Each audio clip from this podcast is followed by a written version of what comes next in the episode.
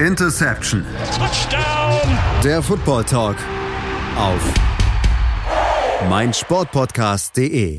Hallo und herzlich willkommen zu einer neuen Ausgabe von Interception, dem Football Talk auf meinsportpodcast.de. Ja, Woche 5 ist jetzt vorbei.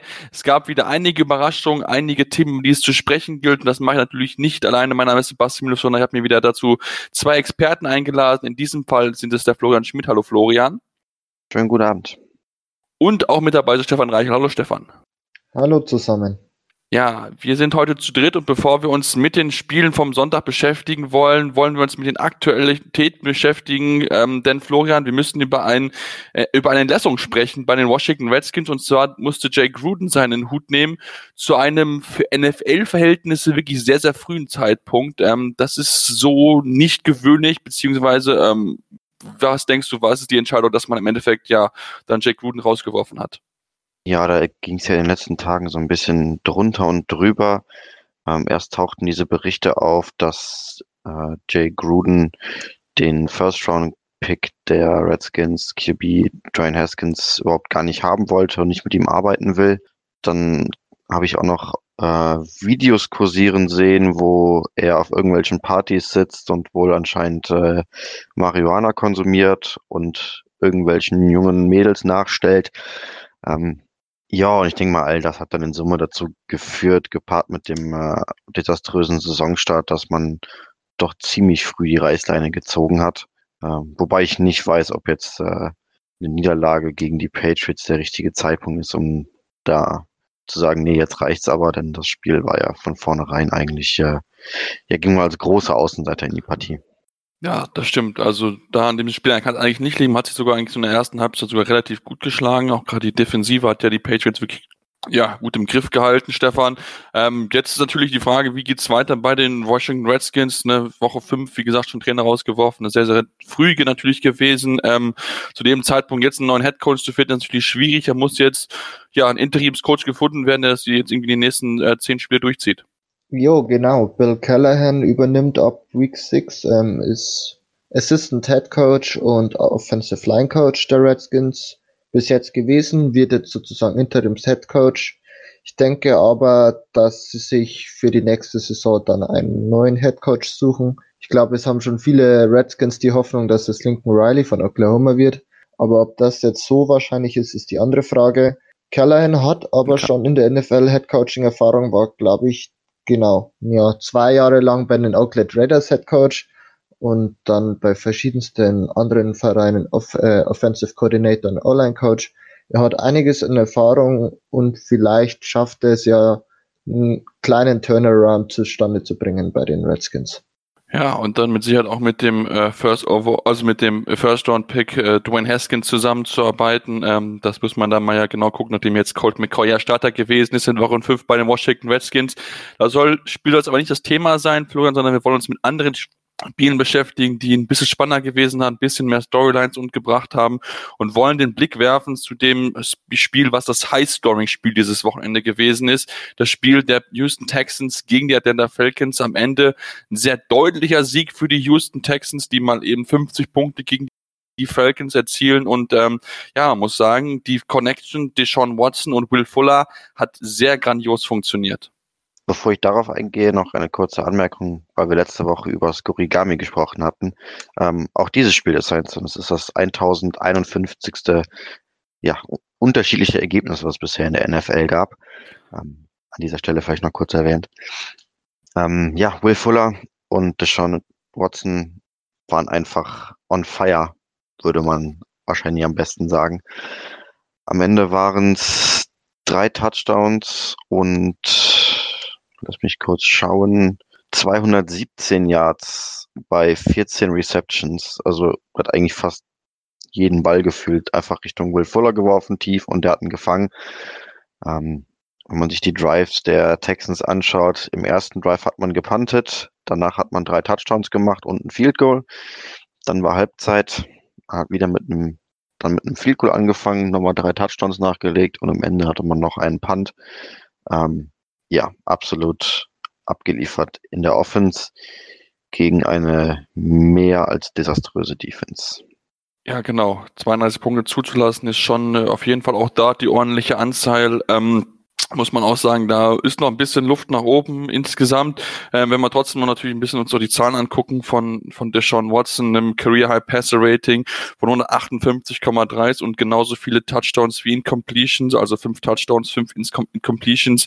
Und damit der erste Spieler überhaupt in der NFL-Geschichte mit 400 äh, Passing Yards, fünf Touchdowns und fünf oder weniger Incompletions, also wirklich ein absolutes Career Game dort gehabt, was Deshaun Watson uns gezeigt hat. Und ähm, ja, das sind eine O-Line, die nicht immer so stark ist das natürlich schon sehr, sehr ehrenwert und man merkt einfach, Stefan, dass das ein junger Spieler ist, ja, der auf jeden Fall noch lange in der NFL uns Freude bereiten wird und auch immer wieder mit seinen Beinen Plays machen kann. Also das war wirklich richtig, richtig gut, was er dort gezeigt hat. Ja, die Sean Watson war gestern überragend. Ähm, liegt aber auch daran, dass die Falcons Defense einfach absolut garbage ist.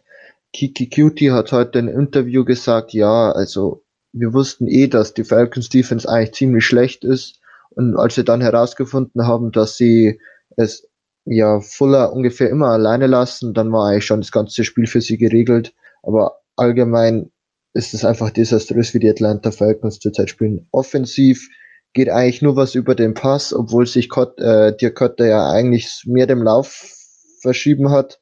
Aber wenn Devonta Freeman bei elf äh, Rushing Attempts nur 30 Yards macht und da ein 21 Yard Rush dabei ist, dann ist das wirklich unter aller Sau. Und bei der Defense braucht man eigentlich gar nicht mehr anfangen mit Dan Quinn als Defensive Coordinator und Head Coach und mittlerweile freut sich, glaube ich, ganz Atlanta, wenn der endlich weg ist. Mal schauen, wie lange es noch dauert. Der Owner hält auf der Blank hält noch an ihm fest. Der glaubt, ja, er hat es ja schon mal besser gemacht. Aber ich glaube, mittlerweile ist wirklich jeder Falcons-Fan anderer Meinung. Ja, das ist auch ein Thema, was ich auf jeden Fall ansprechen wollte, Florian. Ähm, Dan Quinn hat jetzt ja selbst die Defense übernommen vor der Saison und wollte mit der Cutter die Offense wieder in Gang bringen. Ähm, offensiv ist das okay, aber defensiv sich 50 Punkte einschenken zu lassen, das ist schon ja, ein Zeichen dafür, dass dort nicht vieles mit dabei ist und wenn man halt anguckt, nur fünf Incompletions und die ja, Spieler im Endeffekt frei sind wie sonst was, ähm, da muss man schon die Frage stellen, was, was dort gemacht wird und ob natürlich denn Quinn noch der Richtige ist. Der Owner stellt sich noch dahinter, aber ich denke, viele solche Spiele darf sich denn Quinn nicht mehr erlauben, wenn nächste Saison noch an der Sideline der Falcon stehen will, vielleicht sogar die Saison überhaupt noch überleben will. Ja, ich würde fast schon sagen, er darf sich nicht mal ein so ein weiteres Spiel erlauben, wo man so viele Punkte kassiert. Sonst könnte der Stuhl schon arg wackeln und er in der Saison rausfliegen. Aber ich rechne eigentlich eher damit, dass man gegen Ende der Saison sich äh, von ihm trennen wird. Saisonstart ist es schon wieder verpatzt mit 1 zu 4. Man hat einen Defense-minded Head Coach, der die Defense aber einfach nicht auf die Reihe bekommt. Und insofern gehen einfach dann irgendwann die Argumente pro Quinn aus. Ich meine, es ist ja eigentlich genug Talent in der Defense da, aber Dan Quinn schafft es einfach nicht, ähm, die Defensive-Spieler, die jungen, talentierten Rookies oder Second-Year-Spieler einfach sozusagen weiterzuentwickeln und allein schon, was die Falcons für ähm, Anzahl von Fouls begehen, gegen die Colts waren es, glaube ich, 16 Stück. Das ist ja lächerlich, meiner Meinung nach. Und das liegt einfach nur an Bad Coaching. Und ich hoffe wirklich, dass er nach dieser Saison endlich weg ist und dass die Falcons vielleicht ein bisschen neue Hoffnung schöpfen mit einem neuen Head Coach. Lass uns vielleicht noch einen Blick auf die Offense werfen der Falcons, Matt Ryan, ähm, mal wieder mehr als 300 Yards gehabt, 330 bei 32 von 46 Bällen angekommen, drei Touchdowns, ein Interceptions, damit in allen fünf Spielen mindestens 30, 300 Passing Yards gehabt. Da gab es äh, auch nur drei weitere Quarterbacks, die es geschafft haben, mit Kurt Warnock, Steve Young und auch Peyton Manning, ähm, der es sogar zweimal geschafft hat, 2009 und auch 2013. Ähm, das sieht eigentlich zumindest passtechnisch gar nicht so schlecht aus, Florian, wobei auch da im zweiten Spiel in Folge ähm, Julio Jones irgendwie ja nicht so ganz zu, zur Entfaltung kommt, nachdem er wirklich gut angefangen war. Ähm, ja, irgendwie kann man ihn nicht vernünftig integrieren in die Offense. Das sorgt für mich bei große Fragezeichen, weil du so einen starken Mann einfach ja viel besser nutzen musst. Ja, wirklich erklären kann ich mir das Ganze auch nicht. Ähm, man ist gezwungen, viel zu passen. Das sollte eigentlich so jemand wie Julio Jones in die Karten spielen. Ich habe mir jetzt noch, noch äh, kein All-22-Tape der Falcons wirklich angeschaut diese Saison. Ich weiß nicht, ob der da ständig Double, also noch extremer Double Coverage sieht, als er das in den letzten Jahren ohnehin schon getan hat. Ähm, aber ja, so wirklich erklären, warum das nicht, nicht mehr funktioniert, die Connection zwischen Ryan und Julio, kann ich mir auch nicht. Vielleicht eher der Moritz der bessere Ansprechpartner, um das zu beurteilen. Stefan, kannst du da vielleicht was sagen, was dir da aufgefallen ist? Ja, allgemein ist das Play-Calling von Dirk Cotter wirklich so auf Tight Windows ausgelegt. Und allgemein ist auch das Play-Calling von Dirk Cotter sehr unkreativ. Man schafft nicht, die Stärken eines Wide Receivers wie Julio Jones ähm, hervorzuheben. Und ja, gestern war, gestern hat er viel äh, Double Coverage abbekommen, obwohl man natürlich sagen muss, dass ich die Texans Secondary jetzt auch nicht so stark finde. Da hätte man vielleicht auch da noch ein bisschen mehr schaffen können. Aber allgemein hat er eigentlich ganz gut angefangen, muss man sagen, die Saison. Jetzt leider stark nachgelassen. Ich weiß leider auch nicht genau, woran es liegt. Aber ich sehe eigentlich den Großteil der Schuld wirklich im ganz schlechten Playcalling der von Dirk Cutter. Das fängt schon an, dass man jeden äh, First and Ten versucht zu laufen, nicht mal ein Yard schafft oder wenn er nur ein Yard schafft und dann ist man schon wieder in der Zwickmühle. Und allgemein scheint es mir so, als wäre das Playcalling von Dirk Cutter sehr talentlastig. Ähm, Austin Hooper hat bis jetzt ein Rekord, ähm, ein persönliches Rekordjahr. Und ja, man schafft es ja auch nicht mal, einen Calvin Ridley wirklich so stark einzubinden. Also allgemein ist der Cutter wirklich schlecht darin, heuer leider, dass man die sozusagen die Stars oder ja, die Stars der Offense einzubringen versucht und deshalb gleich funktioniert auch nichts. Ja, also es läuft nicht alles rund bei den Atlanta Falcons und da wird natürlich genau drauf schauen, da wird der Owner natürlich auch einen genauen Blick darauf werfen, dass man dort ja entsprechend die Schritte nach vorne nimmt, dass man Besserungen einfach sieht, denn sonst könnte es für Dick Kötter als auch für Dan Quinn sehr, sehr eng werden und da sind ihre Stuhle mit Sicherheit momentan schon angesägt, auch wenn sich momentan der Owner noch hinter die stellt. Ähm, zum Abschluss möchte ich vielleicht euch nochmal mit so ein paar Zahlen zu Will Fuller einfach äh, ja bezaubern, möchte ich es mal nennen. Also was er einfach für ein starkes Spiel hat. Er ist der vierte Spieler mit mindestens 14 Catches, mindestens 200 Receiving Yards und mindestens drei Re äh, Reception Touchdowns. Ähm, Jerry Weiss hat das auch geschafft, Steve Largent und auch Jimmy Smith, die einzigen drei, die das neben ihm geschafft haben. Und zudem hat auch Will Fuller die meisten Fantasy-Punkte seit Terrell Owens erzielen können in Woche 16 2000 mit 53,7. Owens hatte damals 54,8, also wirklich unglaubliche Zahlen. Und wenn ihr ihm ihr Fantasy gegen euch hattet, wisst ihr genau, warum, äh, ja, wie bitter das für euch gewesen ist, beziehungsweise wenn ihr euer Team habt, euch mit Sicherheit riesig groß gefreut. Und auch Will Fuller war der erste Texanspieler seit Henry Johnson mit mindestens 100 Reception Yards und zwei Touchdowns seit Woche 9 2013 damals gegen die Colts. Also von daher wirklich ein Career Game von Will Fuller, der besonders mit Deshaun Watson sehr, sehr gut funktioniert. 14 Touchdowns in 16 Spielen mit Washington als Quarterbacks, nur zwei Touchdowns in 20 Spiele ohne ihn. Also spricht wirklich dafür, dass die Connection sehr, sehr gut ist. Ja, werfen wir dann noch einen Blick zu einem weiteren starken Quarterback ähm, und jemanden, der ähm, auch eine gute Verbindung hat zu seinen Receivern. Das ist natürlich Patrick Mahomes, der ja, verloren hat. Das Spiel daheim gegen die Indianapolis Colts. Das, äh, die Chiefs haben nur 13 Punkte erzielen können. Äh, historisch wenig, so wenig haben sie bisher mit Mahomes noch nie erzielt, mindestens immer 26 Punkte. Da müssen wir sagen, Florian, da lief offensiv nicht so viel zusammen, weil auch Verletzungen mit dazu gespielt haben und auch insgesamt die O-Line nicht so stark war wie in den Wochen zuvor. Ja, man hat irgendwie Gefühl ist alles gegen einen gelaufen, was gegen einen hätte laufen können. Ich glaube, Sammy Watkins hat nur zwei Snaps gespielt und ist dann verletzt raus. McCole Hartman, glaube ich, auch am Ende verletzt raus. Die meisten Receptions hatte Byron Pringle, ein undrafted Free Agent äh, von aus dem letzten Jahr. Dann hat man äh, JD McCoy, der Inside, äh, also in der Colts Hälfte fumbled. Ähm, und zweites Fumble gehabt ähm, in, in der Hälfte der Colts schon. Also da ist schon echt fast alles schief gegangen, was irgendwie hätte schief gehen können. Ja, genau. Da lief einiges füllt. Auch Andrew Whaley, der Guard, ist rausgegangen und auch ähm, Eric Fischer, meine ich, ist auch das, das Spiel auch das verlässt, verlassen gehabt aufgrund einer Verletzung. Also da lief einiges an Verletzungen offensiv.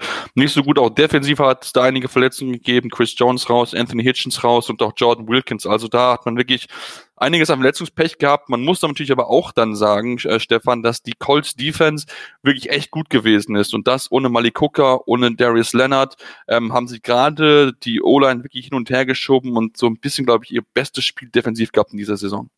Also was ich defensiv von den Colts gesehen hat, hat mir sehr gut gefallen.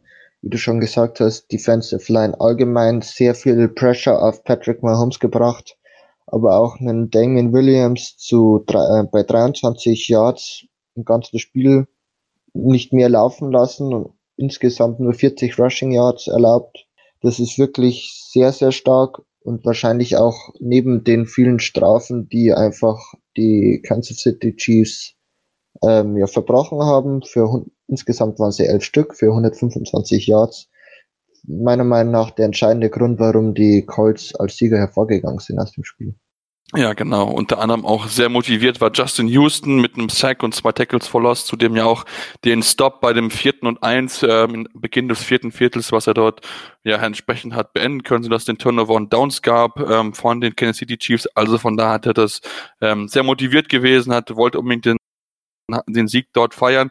Was man auch sagen kann, das Running Game der Colts hat sehr, sehr gut funktioniert. Florian, äh, Malon Mack, 29 Carries, 132 Yards, ein Average von 4,6. Also da hat man sich wirklich einfach aufs Running Game verlassen und da muss man sagen, die Chiefs haben zum dritten Mal in Folge einen Rusher mit 100 oder mehr Rushing Yards erlaubt. Nur die äh, Miami Dolphins, Arizona Cardinals haben das auch geschafft. Also da gibt es noch ein bisschen Probleme, da müssen wir ein bisschen drauf aufpassen.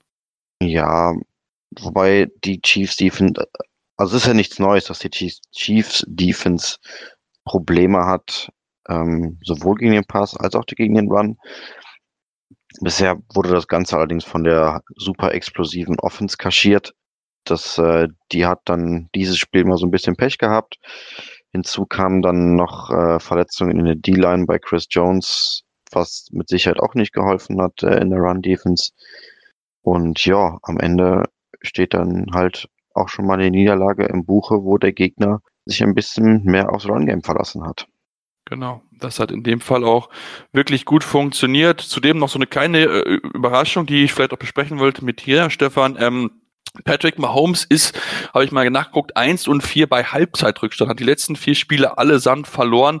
Ähm, das ist irgendwie eine komische Statistik, wie ich finde. Patrick Mahomes ist ja einer der wirklich besten Quarterbacks momentan, aber dass er es noch nicht geschafft hat, so einen Rückstand zu drehen, verwundert mich doch so ein bisschen.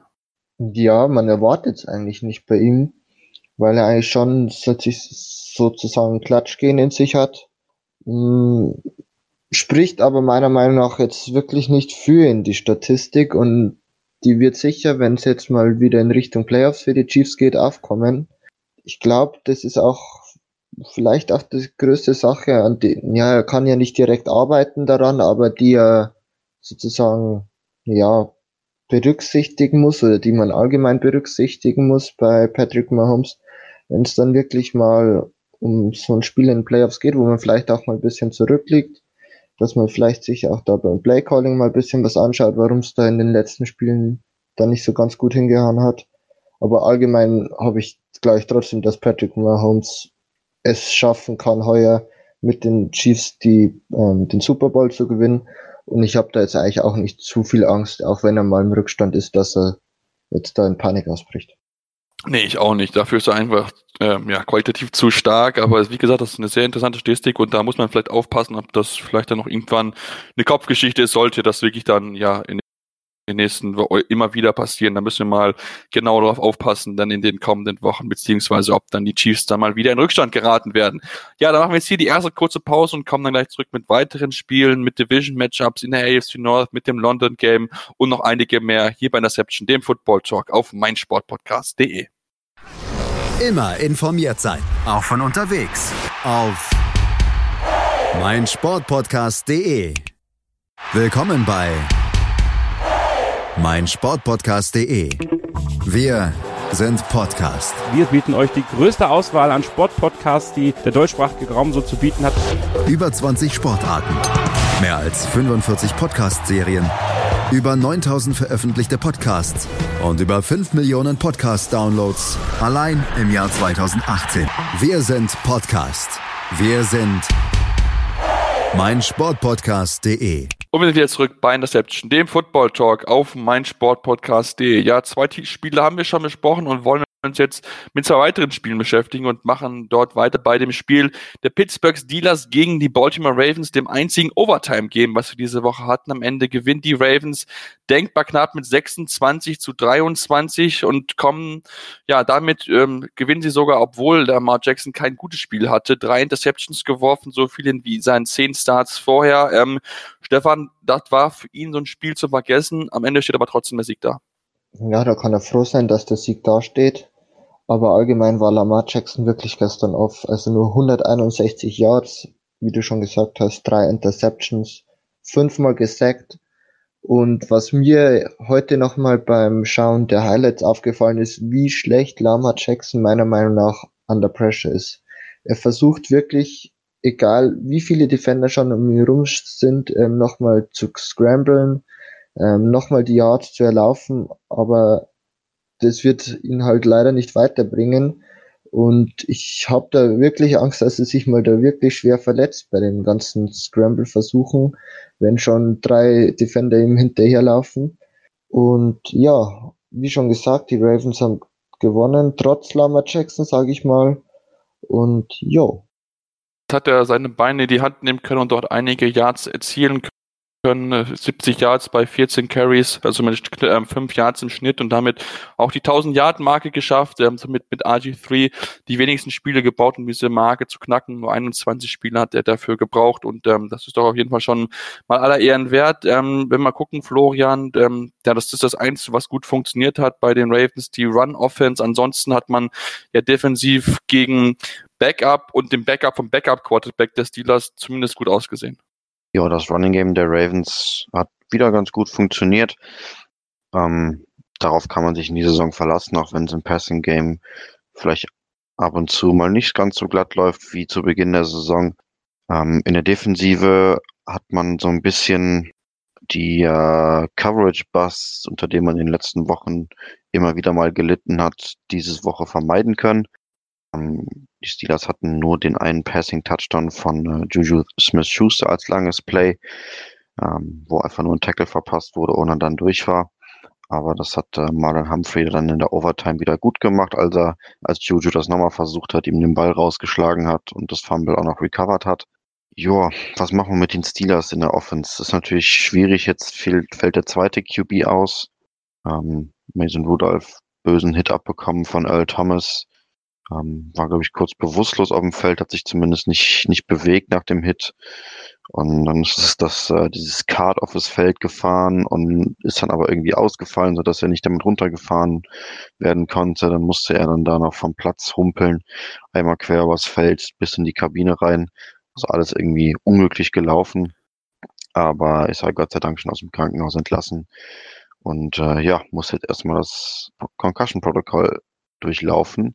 Und solange übernimmt dann ein undrafted Free Agent äh, die Starterrolle, wenn die Steelers nicht äh, meinen, sie müssten für irgendjemanden traden.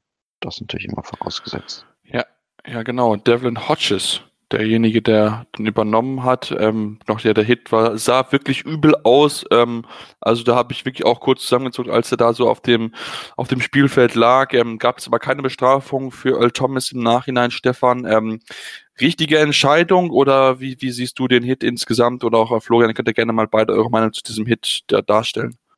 Also ich meine, es war ein harter Hit, aber meiner Meinung nach regelkonform, aber mittlerweile kennt man ja auch die NFL und sie vergibt ja gerne auch Strafen für Hits, wo man sich denkt, hey, der war jetzt doch eigentlich gar nicht schlimm. Ähm, ich bin bleibe trotzdem bei der Meinung, der geht, das geht so in Ordnung mit einer ja, richtigen Portion Härte, der da dabei war. Ich schaue es mir gerade nochmal an. Ähm, ja, Al Thomas kommt schon relativ spät. Äh, Roughing the Passer ist es auf jeden Fall, aber ich finde jetzt nicht, dass es irgendwie ein besonders böswilliger Hit wäre oder sonst was. Er geht nicht mit der Crown auf, auf Helmet dahin. Ähm, es ist am Ende. Das denke ich auch nicht. Es war auch mein erster Eindruck. Ich fand da nur, im Nachhinein hatte ich dann nochmal gelesen, dass, dass darüber diskutiert worden sei, aber ähm, ich fand, das war, es war ein harter, aber trotzdem ein legaler Hit. Ähm, und ich denke, das kann man dann auch dann, glaube ich, dann so stehen lassen. Ähm, da waren, kann man dann ein bisschen auch auf die Steelers zu sprechen. Ähm, Florian hat gerade schon angesprochen, die Offense ein bisschen schwierig, war auch ein bisschen mit Wildcat gespielt, unter anderem ja mit Jalen Samuels, der zwei Bälle geworfen hat, davon eine Interception geworfen.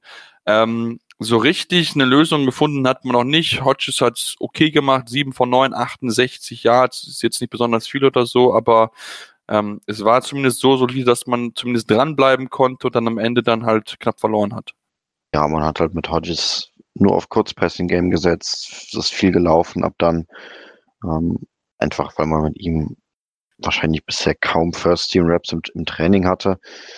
Ähm, deswegen kann das einfach noch nicht so funktionieren, wie man es mit einem, mit einem Starting oder vielleicht einem Backup hat. Der Third String ist halt nochmal, dann nochmal eine andere Hausnummer. Besonders positiv würde ich jetzt nicht in die Zukunft blicken, eben weil es nur ein Third String QB ist. Auch wenn er dann jetzt vielleicht die nächsten Wochen ähm, mehr First Team Raps und mehr Spielzeit bekommt. Ähm, diese Wildcat, Wildcat Experimente mit Jalen Samuels, ja, bin ich auch nicht so der Fan von, muss ich gestehen. Und man hat halt gesehen, dass es kein QB ist, sondern ein Running Back bei seiner Interception. Ja, sowas sollte man, äh, ist vielleicht gern als Gimmick ab und zu mal nicht so schlecht. Aber ich glaube, im letzten Game haben sie das auch schon zwei oder dreimal gemacht. Ich glaube, dreimal waren es insgesamt und auch Pässe mit Samuels geworfen. Ähm, ja, bin ich nicht so der Fan von. Ich glaube, die Steelers ist, beißen sich, riskant, ja. beißen sich in den Arsch, dass sie Josh Stubbs getradet haben. Klar konnte man jetzt, jetzt auch, auch ja. wissen, dass natürlich sowohl Big Ben wie auch Mason Rudolph down gehen. Aber ja, jetzt steht man mit einem undrafted Free, äh, undrafted Rookie da, der Division 2 College gespielt hat bei Samford. Ist jetzt natürlich auch nicht das überragende. Und ja, Josh Dobbs wäre dann natürlich noch ein anderer, anderes Kaliber das ihnen vielleicht auch noch die Chance geht, gibt, ein Spiel zu gewinnen. Ich glaube nicht, dass die Steelers jetzt für einen Quarterback traden, weil einfach mit den Picks, die sie wahrscheinlich bekommen, wenn sie so weiterspielen, äh, dass die einfach zu wertvoll sind, meiner Meinung nach. Muss jetzt die Defense ähm, jetzt vielleicht versuchen, das Team zu tragen. Stefan gab ja zumindest einen guten Eindruck, drei Interceptions gefangen und auch ähm, ja, der Passrush war wieder ein bisschen besser. Was denkst du, kann, kann die Steelers Defense vielleicht dafür sorgen, dass man ein paar Siege jetzt einfahren kann in den nächsten Wochen? Moment, ich muss mir schnell den Schedule der Steelers anschauen. Also allgemein zwei, zwei Siege, denke ich, oder eine, ich weiß nicht, ob sie schon gegen die äh, Bengals gespielt haben, wird auf jeden Fall noch dazukommen. Ist natürlich jetzt die Frage, wie lange Mason Rudolph ausfällt. Wenn der jetzt vielleicht mal ein, zwei Wochen nicht dabei ist, dann denke ich schon noch, dass bei den Steelers was gehen könnte. Ja, sie haben schon gespielt. Nächste Woche gegen die Chargers, hm, das wird schwierig. Gegen die Dolphins kann man natürlich gewinnen, aber dann kommt's hart mit Colts, Rams, Browns, dann zwar nochmal die Bengals, dann nochmal die Browns. Also vielleicht drei, vier Siege noch, aber mehr denke ich nicht, dass die Steelers mehr reißen werden diese Saison. Genau, du einmal durch die Quarterback-Situation ist natürlich entsprechend die Saison äh, schwierig, wobei auch schon mit Big Ben es nicht besonders gut aussah. Ähm, aber da müsste man natürlich genau die Wochen drauf gucken, wie die Steelers zurückkommen werden, wie sich dann auch ja der junge Mann dort schlagen wird, Hodges und wann natürlich Mason Rudolph zurückkommen wird, bei gute Besserung an der Stelle auf jeden Fall nach Pittsburgh. Ja, kommen wir jetzt so von äh, Pittsburgh zu London zum NFL gehen, in dem Stadion, dem 187. Stadion in der NFL-Geschichte, was gespielt wurde, das Tottenham Stadium. Und da gab es schon eine größere Überraschung, wie ich finde, ähm, Florian.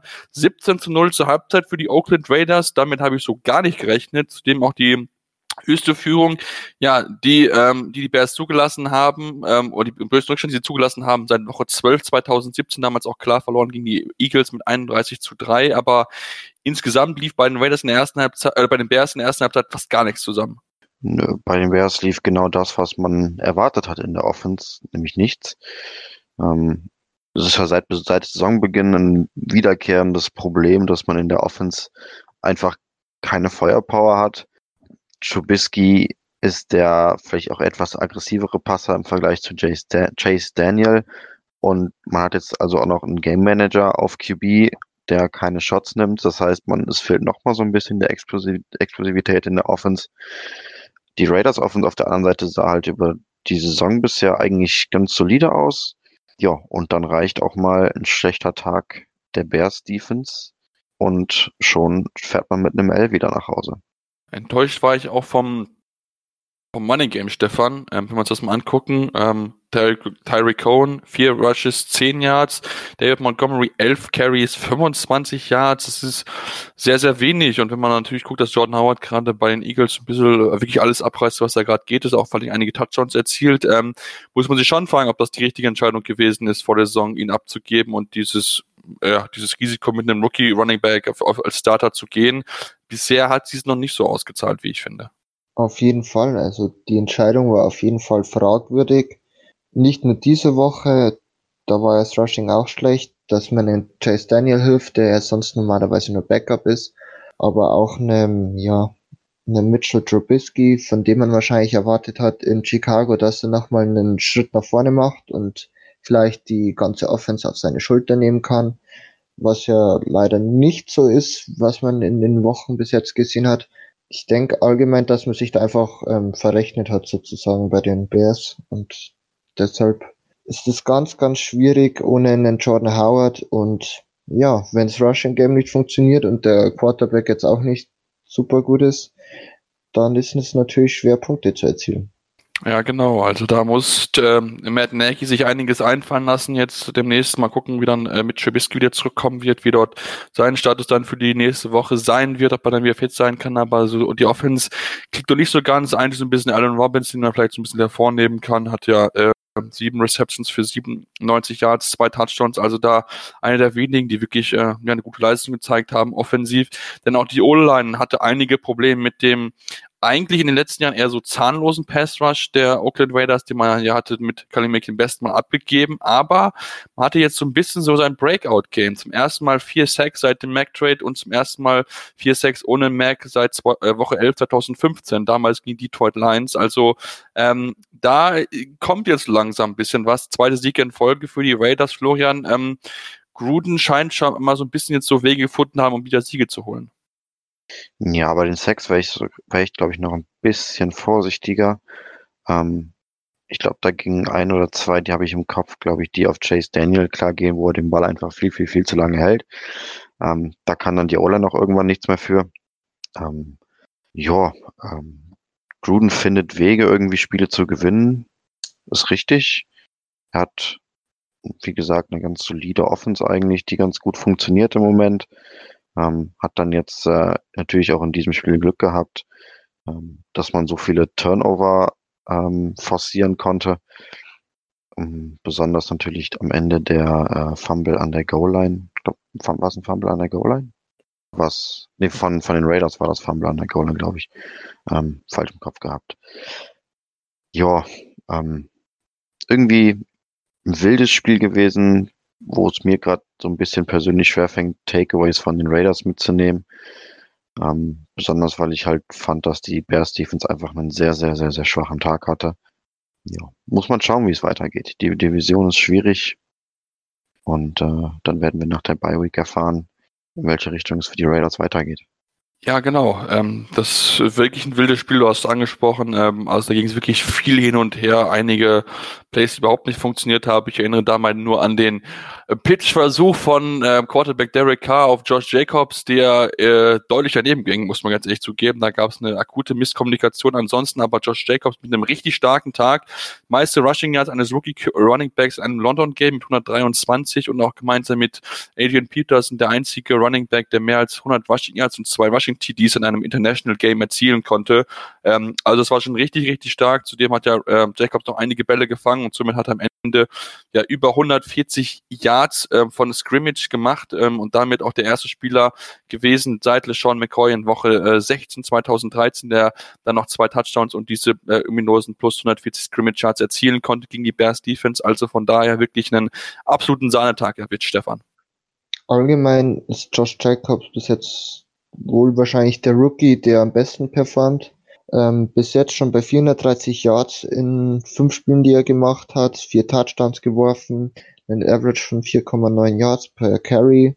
Eigentlich auch jedes Spiel bis auf das Spiel gegen die Vikings ganz gut gewesen und ich denke, dass der wirklich der Oakland Offense nochmal frischen Wind ähm, ja, gegeben hat Und ich freue mich wirklich schon auf die weiteren Spiele von Josh Jacobs und bin tatsächlich auch überrascht, wie stark der einfach ist. Bin ich, bin ich auch überrascht, dass er so, so schnell, so früh dann schon äh, ja, so gut sein kann, wenn wir uns mal gucken. Äh, als Receiving hier ist er Foster, Moreau, äh, Foster Moreau oder Trevor Davis. Ähm, sind jetzt nicht unbedingt so die Namen, die äh, mich vom Hocker reißen, wenn ich aufs Receiving Game gucke, aber trotzdem Derek Carr solide, 25 von 32, 229 Yards, kein Pick, kein Touchdown war, wie gesagt, solide, um am Ende diesen Sieg zu holen. 24 zu 21 hieß am Ende und damit der zweite Sieg in Folgen für die Raiders. Das zum ersten Mal unter John Gruden. Und ja, ja, mal gucken, was dort dann weitergehen wird für die Raiders, ähm, die sich ja irgendwie jetzt so ein bisschen durchgewuschelt haben, aber trotzdem gewonnen ist gewonnen. Das ist, glaube ich, ganz, ganz wichtig für die Raiders. Ähm, und da machen wir jetzt die nächste kurze Pause und kommen dann gleich nochmal zurück, denn wir haben noch zwei weitere Spiele, unter anderem ein Spiel zwischen zwei absoluten ja, Franchises, die es schon sehr, sehr lange gibt und die auch sehr, sehr viel ähm, äh, äh, polarisieren und ähm, noch zwei Franchises, die auch sehr, sehr spannend zu beobachten sind. Beides mit Backup-Quarterbacks das Duell gewesen. Deswegen bleibt dran hier bei der Interception, dem Football Talk auf meinsportpodcast.de. Ich habe mich natürlich schockverliebt, weil die war wirklich ganz, ganz klein. So begann die Mensch-Hund-Beziehung zwischen Christina und Tierschutzhund Frieda. Und wie es danach, nach dem ersten Moment der Verliebtheit, so weiterging und welche Klippen es danach zu umschiffen galt, das hört ihr in der neuen Ausgabe von Iswas Dog, dem Podcast für harmonische Mensch-Hund-Beziehungen. Iswas Dog mit Malte Asmus. Überall, wo es Podcasts gibt. Immer informiert sein, auch von unterwegs.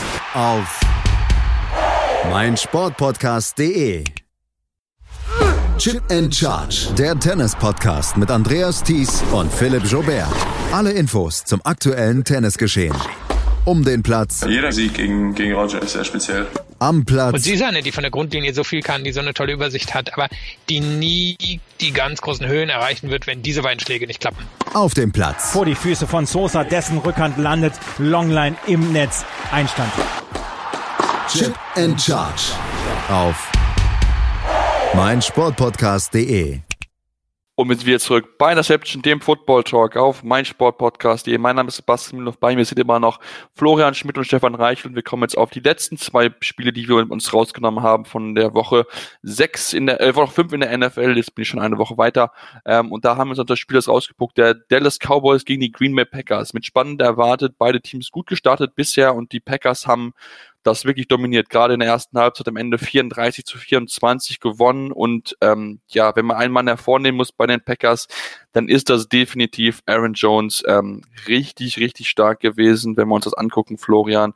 Vier Touchdowns erzielt, überragendes Spiel gehabt, war gar nicht aufzuhalten von der Cowboys Defense. Also selbst ja die starken Linebacker, äh, die normalerweise mit Jalen Smith oder auch einen Leighton Vanderish, die kamen da gar nicht hinterher und ist, äh, damit ist Aaron Jones der erste Spieler mit vier Touchdowns gegen die Cowboys seit Woche 13 1994, damals Shannon Sharp mit vier Receiving Touchdowns. Also äh, man merkt, das ist nicht so was Häufiges, was dort passiert ist. Jo, das war ein absolutes Career-Game für Aaron Jones. 19 Carries, 107 Yards, 4 Touchdowns, 5,7 Yards per Carry. Das ist schon äh, ziemlich, ziemlich beeindruckend, insbesondere natürlich vier Touchdowns. Ähm, obendrauf kamen dann noch äh, acht Targets, sieben Receptions und 75 Yards. Das heißt, Matt LaFleur hat da wirklich äh, ja, alles gegeben, um Aaron Jones den Ball so oft wie nur möglich in die Hand zu geben. Und das hat sich als gute Entscheidung herausgestellt. Und ja, am Ende führt Jones dann äh, die Cowboy, äh, die Packers zu einem dominanten Sieg über die Cowboys, mit dem vielleicht in der Form nicht alle gerechnet haben. Genau, gerade glaube ich auch in dieser Deutlichkeit nicht. Also gerade die erste Halbzeit, das war wirklich sehr, sehr dominant, was die Packers Offense dort gezeigt hat, die ja ohne De Devonta Adams gewesen ist. Das darf man ja gar nicht vergessen. Der war ja aufgrund einer Verletzung nicht mit dabei gewesen und trotzdem haben sie sich wirklich sehr gut präsentieren können. Wenn wir aber natürlich darüber sprechen, Stefan, dürfen wir auch die Defense nicht außen vor lassen, denn die ist auch wieder sehr, sehr stark gewesen. Gerade Darius und Presence mit die beiden Neuzugänge, die ja dazu gekommen sind, mal wieder eine starke Arbeit gemeitet habt. Darius mit zwei Sacks, Preston mit einem Sack, also von daher, die haben sich echt bezahlt gemacht, diese Verpflichtung, die man getätigt hat und insgesamt sieht die Defense echt stark aus. Ja, wie du schon gesagt hast, die Neuzugänge sind wirklich, performen sehr, sehr stark. Die Secondary ist auch sehr stark. Drei Interceptions, ähm, eine von G. Alexander, dann eine von Kevin King, also von ja, einen zweiten Jahr Spieler und dritt, äh, Third Year Player und allgemein brutal, wie die Packers Defense abgesteppt ist im Vergleich zu letzter Saison. Und ja, gegen so ein starkes Team wie die Cowboys, da hilft dann natürlich, wenn du dann drei Interceptions von Dak Prescott fängst. Ja, du hast Dak Prescott gerade angesprochen, drei Interceptions geworfen, zwei Touchdowns selbst erzielt, insgesamt am Ende 463 Yards, 27 von 44 Bällen sind angekommen. Ähm, das war okay, würde ich jetzt mal sagen, Florian. Ähm, die drei Interceptions natürlich viel zu viel für, für einen Quarterback. Ähm, hat natürlich mit America Cooper jemanden sehr häufig gefunden. Elf Receptions, 226 Yards, damit Cooper zum dritten Mal mit 200 Yards Receiving Game gehabt. Das ist auch noch nicht so vielen Menschen passiert. Also, ähm, ja, man hat viele Yards erzielen können, aber halt nicht viele Touchdowns erzielen oder viele Punkte machen können. Ja, die Interceptions waren dann am Ende einfach ähm, zu viel des Guten. Ansonsten ähm, denke ich, ein ganz gutes Spiel von, von Prescott. Cooper natürlich mit einem mit einem Wahnsinnsspiel, äh, wie du so richtig sagst, elf Receptions bei 14 Targets, 226 Yards, ein Touchdown noch dazu. Ähm, er ist jetzt der ähm, 40. Spieler in der NFL-Geschichte, der in den ersten fünf Jahren 300 Receptions, also auch 30 Receiving Touchdowns fangen konnte. Und äh, ja, seitdem er in Dallas ist, läuft es einfach für ihn. Auch wenn das Spiel jetzt hier an der Stelle verloren ging. Aber unterm Strich, denke ich, muss man nicht zu negativ reinschauen bei den Cowboys. Man hat wieder deutlich mehr äh, aufs Passing Game gesetzt was man ja in der vor den beiden Vorwochen kritisiert hatte, war diesmal mit Sicherheit auch ein bisschen der Tatsache geschuldet, dass man von Anfang an im Rückstand, Rückstand hinterherlaufen musste. Aber wenn man diese Tendenz beibehalten kann, denke ich, äh, muss man nicht allzu, allzu bange in die Zukunft blicken. Nee, das, das muss man eigentlich nicht. Ähm, wie gesagt, das war ja wirklich schon zahlenmäßig hätte ich sehr, sehr gut, wenn man das mal anguckt. Total Yards waren es am Ende 563. Wie gesagt, die Punkte haben es ein bisschen gefehlt, da auch in den, von den ersten sechs oder viermal, glaube ich, in der Nähe der Endzone war, aber halt dort zweimal Interception geworfen hat und dann natürlich noch das Mist Field Goal, das wir nicht vergessen dürfen. Also da hat man ja so ein paar Fehler gehabt, die man dort sich hätte nicht erlauben dürfen. Am Ende, ähm, wie gesagt, die Niederlage, dann auch die Defense da nicht so stark gewesen ist. Ähm, ja, wenn wir uns ein bisschen angucken, äh, ähm, äh, für Stefan, das war ein guter Anfang der Cowboys, jetzt haben sie ein bisschen nachgelassen. Jason Garrett war auch ziemlich gefrustet, hat einen Challenge Flag geworfen und dafür wurde er geflaggt, weil sie zu aggressiv geworden war. Ähm, ja, irgendwie ist jetzt so ein bisschen den Flow verloren, die Cowboys. Jo, also haben ja, sind sehr gut gestartet.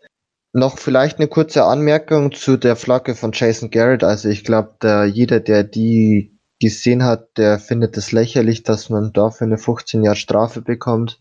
Ähm, habe ich wirklich gar kein Verständnis dafür und ja, man hat gegen die New Orleans Saints ähm, verloren, gegen die Packers verloren, sind für mich beides Playoff-Contender in der NFC. Jetzt schwierige Spiele wären es wahrscheinlich noch gegen die Vikings, natürlich gegen Philly auch immer. Patriots spielt man noch, Bear spielt man noch, Rams spielt man noch. Also, wenn man wirklich heuer mit einem tiefen Playoff-Run auf einen tiefen Playoff-Run hofft, so ist richtig, dann muss man natürlich auch gegen so welche Teams gewinnen. Und da hilft es natürlich nicht, wenn man dann gleich einen Rückstand hinterherläuft und vor allem seine Waffe Ezekiel Elliott da nicht so einsetzen kann im Running Game. Da muss halt dann wirklich in Zukunft drauf, mehr drauf geachtet werden, dass einfach die Cowboys nicht so schnell in Rückstand geraten oder besser gesagt halt auch dann Rückstand gleich wieder ausgleichen oder wenigstens näher rankommen, um gegen ja die anderen Playoff-Contender zu gewinnen, vielleicht auch mal. Ja, erster Startort in einer Halbzeit für die Cowboys seit Woche 15 2018, also schon ein bisschen was her. Ähm, und da wird mit Sicherheit dann zu arbeiten sein, zu besprechen sein. Jason Garrett und auch OC Kellen nur müssen dort die richtigen ja, Möglichkeiten finden, dort ähm, ja wieder so ein bisschen Rhythmus der ersten Wochen zu finden, vielleicht wieder ein bisschen mehr diese Pass-Option mit einbauen. Das hat in den ersten zwei, drei Wochen eigentlich gut funktioniert. Da hat man ja so ein bisschen den Schritt von weg gemacht, was ich nicht so ganz verstehen konnte. Ähm, man hat es gesehen, es hat nicht so gut funktioniert, deswegen mal gucken, wie dort die Adjustments sein werden für die Woche 6 für die Dallas Cowboys.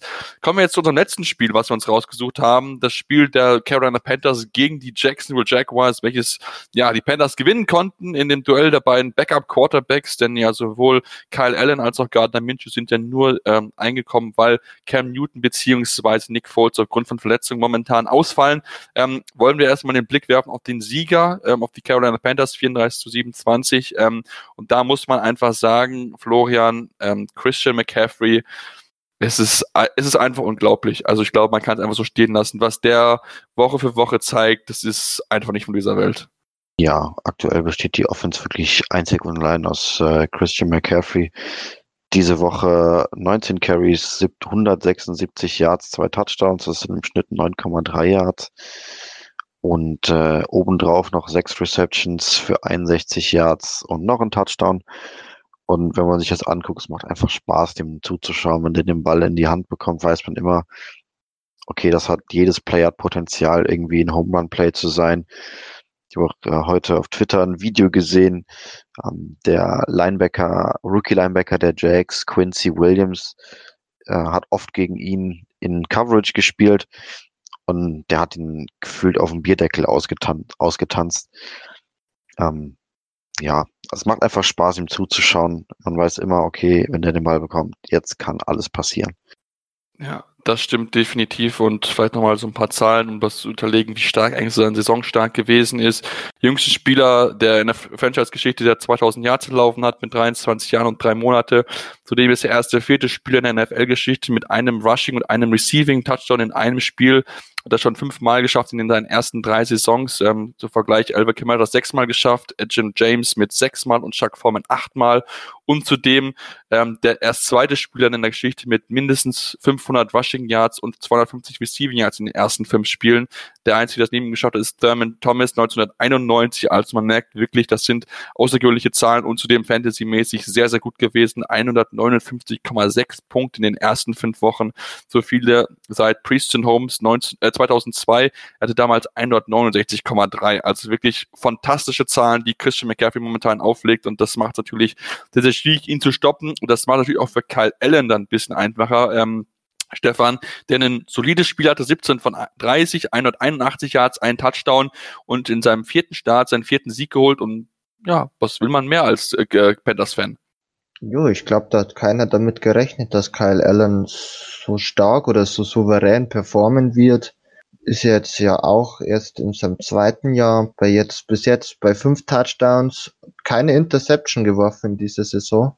Also wirklich ähm, sehr sicherer Spieler.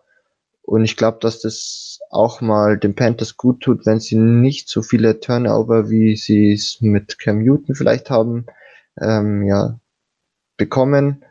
Und das in Verbindung mit einem, wie schon angesprochen, sehr starken Christian McCaffrey macht das einer echt gefährlichen Offense.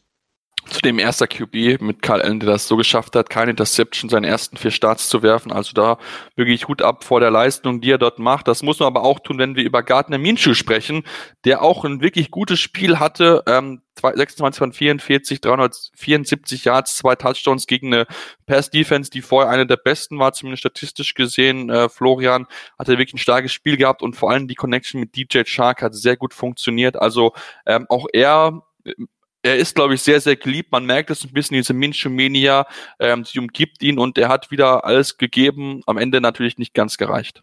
Ja, er hat alles gegeben, alles getan, um sein Team so lange wie möglich im Spiel zu halten. Ähm, keine Turnovers, fast 400 Yards Passing, mehrere, immer wieder auf, auf uh, Third Downs irgendwie den Pass Rush doch nochmal ausgewichen und irgendwo in, in der Pocket einen Punkt gefunden, von dem er den Ball dann doch noch zum First Down los wird. Ähm, das macht er schon richtig, richtig gut. Und äh, ja, wie du sagst, die Minchemania ist äh, in vollem Gange in Jacksonville. Und äh, ich finde einfach, er ist ein unheimlich sympathischer Typ, wie er sich gibt. Den interessiert das nicht so wirklich, was alle anderen von ihm halten. Er macht einfach sein Ding und hat Spaß dabei.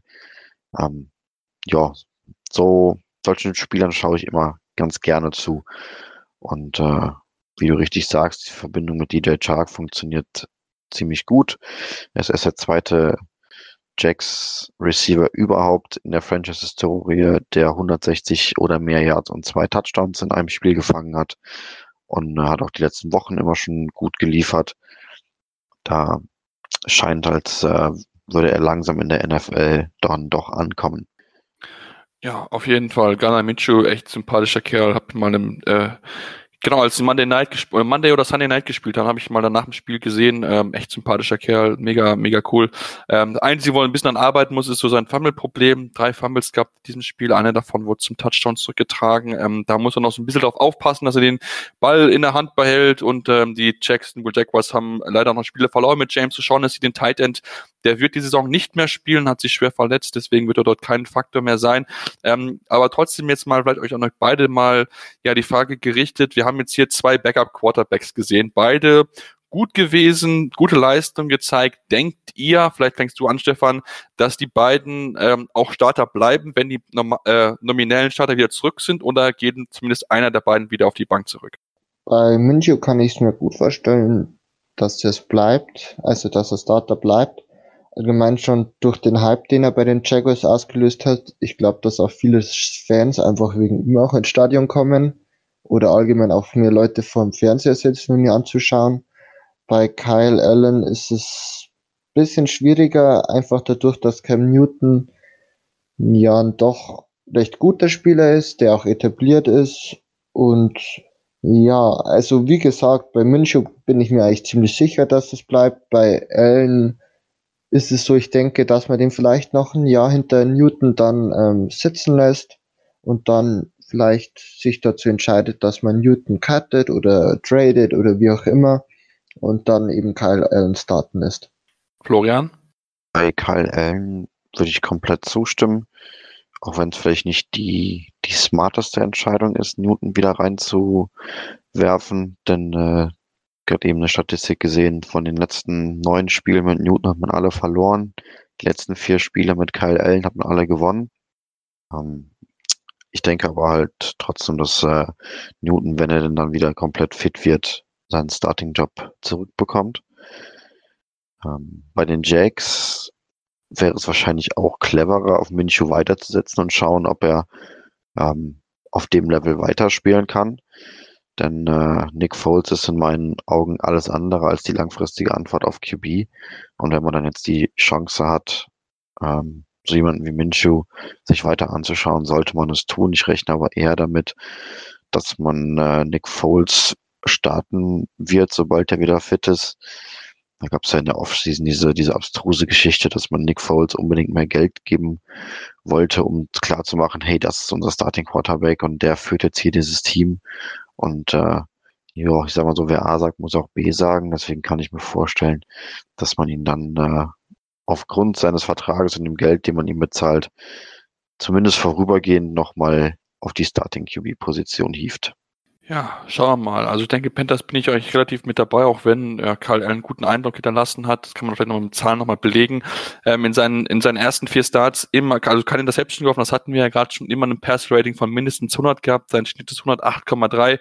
Gut, vom Pass-Rating kann man halten, was man will, aber das hat in seinen ersten vier Starts bisher nur Jeff Kemp geschafft, 1984 mit 104 und halt auch Gardner Minshew jetzt mit äh, entsprechend den Zahlen, auch kein Interception nur auf seinen ersten vier Starts und mehr als 100 Pässe in jedem Spiel gehabt. Deswegen bin ich sehr gespannt, wie es dann die Jacksonville Jaguars entscheiden, sobald der Nick Foles wieder fit sein wird, wer dort dann Starting Quarterback sein wird bei den Jacksonville Jaguars, ob es wirklich Minshew ist, der bis dahin noch ein bisschen Spielzeit hat und noch ein bisschen Erfahrung sammeln kann oder ob es dann wieder Nick Foles sein ist, den man ja eigentlich der Vorsaison geholt hatte, um den Starting QB zu sein, um dann den nächsten Schritt wieder zu machen. Deswegen gucken wir genau drauf, werden auch nächste Woche wieder drauf schauen. Wenn es euch gefallen hat, unsere heutige Ausgabe, lasst gerne ein Feedback da. Natürlich am liebsten fünf Sterne bei iTunes, aber auch gerne ähm, ja, uns konstruktive Kritik geben, was können wir besser machen, woran können wir arbeiten.